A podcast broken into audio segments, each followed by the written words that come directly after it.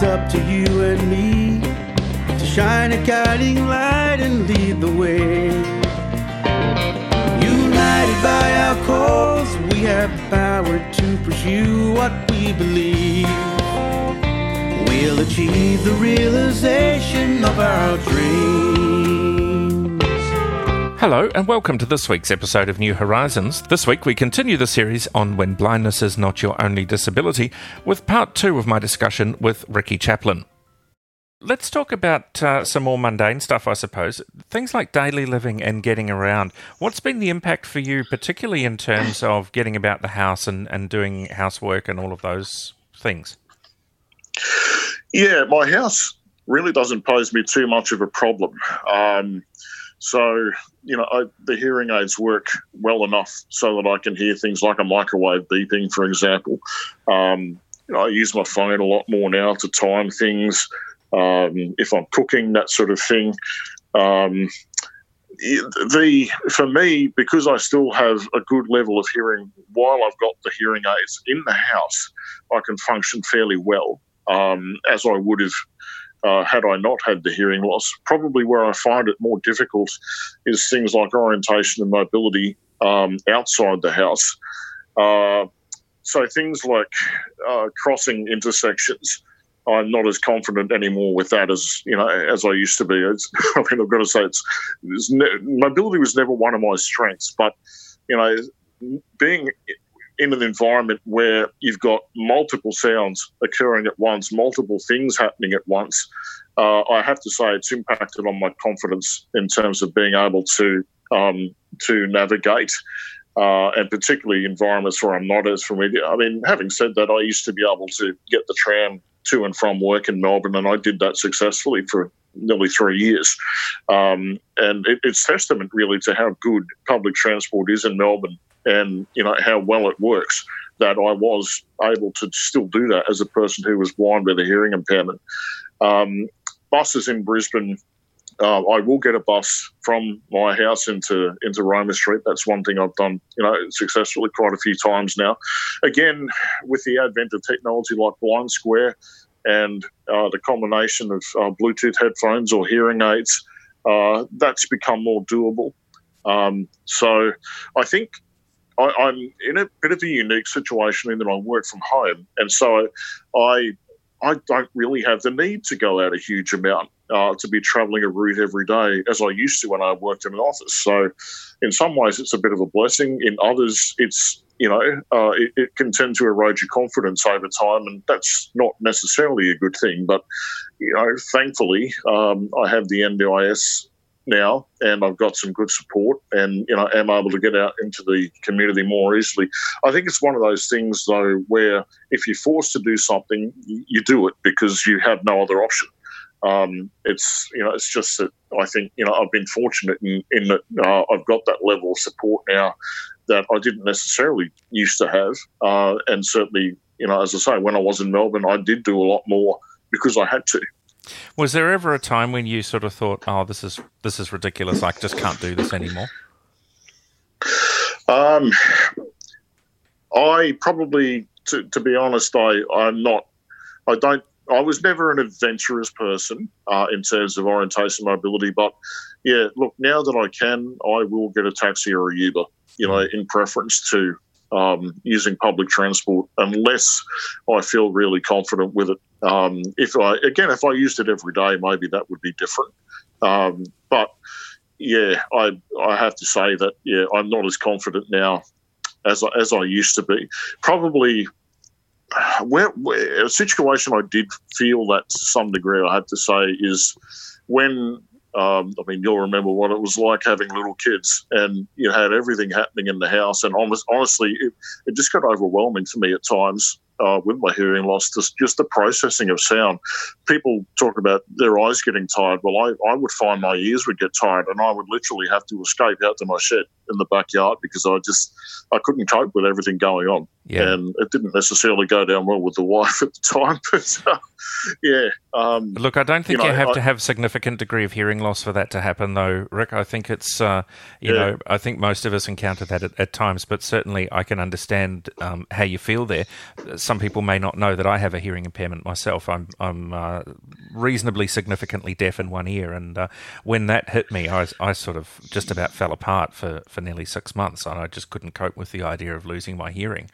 So I certainly understand where you're coming from, from the perspective of focusing on what the kids are doing, and it's so important because you don't want your kids to be in danger, and you, you really do need to be on top of what they're doing. So, uh, you know, I think it's uh, you know the amount of the amount of work that we need to do as blind people, and and if we have a significant hearing impairment as well, that work is just uh, exacerbated. Absolutely, yeah. I think think that's what it was for me. Um, that yeah, I I lacked the confidence in in really knowing what the kids were doing. Um, and yeah, I mean, I, I would dread the times when I would be on my own looking after the kids. I really did. I have to say that was one area that I that I struggled with a great deal. Um, yeah, and then you know, as we've mentioned, the music psychologically, you know, the impact that that had psychologically was a, a big blow for me. Um, I prided myself on being able to sing well, on knowing what I was doing, on having pretty much perfect pitch.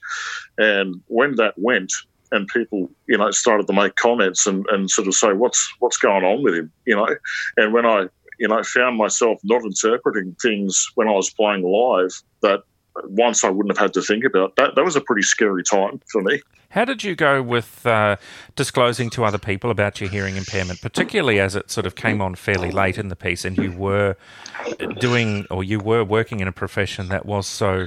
Uh, I guess loaded towards your hearing. How how did people take the fact that you had hearing loss, and did you know did they sort of take it in their stride, or did they think you were overreacting, or you know what happened there? Um, you know, I have to say, when I went to Melbourne, I was, you know, we followed the music scene down there, particularly in the, the Americana and bluegrass arena that I have really become interested in, in an attempt to try and get some work, you know, um, some live gigs uh, with with a band, uh, or even if I could, you know, could have hooked up with somebody that I work with regularly, that sort of thing. And I felt that I had to be honest about my hearing loss at that time. Um, but unfortunately, I was never able to get a foot in the door down there. Um, and I I find that disappointing because I, I could have done it had I had material in advance, had I had the opportunity to learn it, had we rehearsed, all that sort of thing.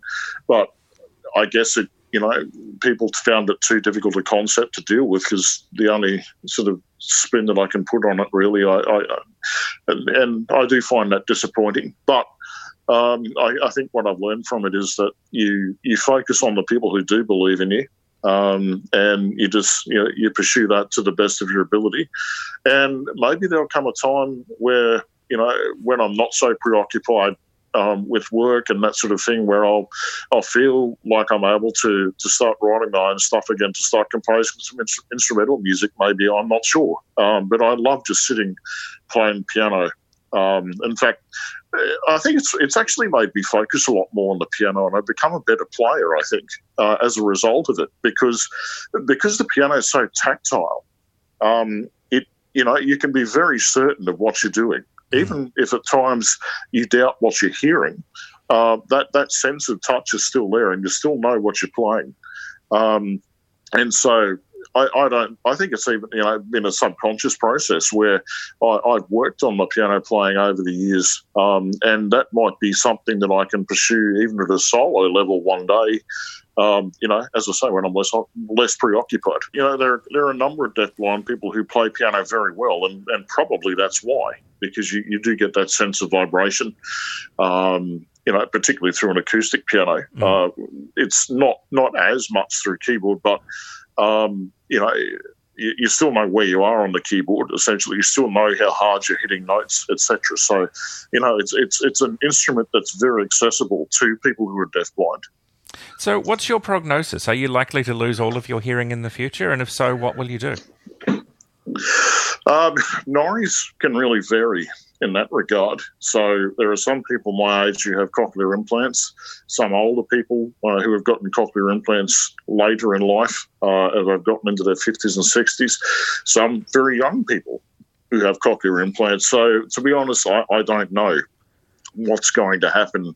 And I think one of the emotional battles that I have at times is I feel like I should be playing more music while I still can.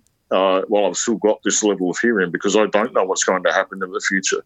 You know, I've often said I've had some singing lessons in the last 12 to 18 months, and that's made, if it hasn't perfected my, my vocals back to what they were, it certainly made a big difference. And, uh, you know, sometimes I feel, should I be recording another album just for the sake of doing it uh, so that I've got it you know, while I'm still at this this level, and probably still able to produce it at least to some degree. So, um, yeah, you know, it, that that uncertainty still creates those questions in your mind, um, but you can't, and you can't withdraw from life either. Um, you know, you, you, have to make the most of what you've got.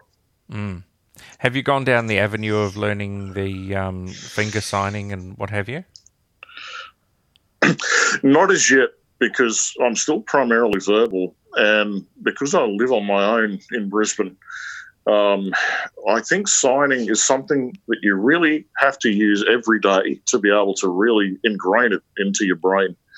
Um, I and being someone who has not had a great deal of success with spatial concepts, you know, finds it very difficult to get, you know, the shapes and things like that that are used. Um, I, I, think really for me would take a great deal of learning.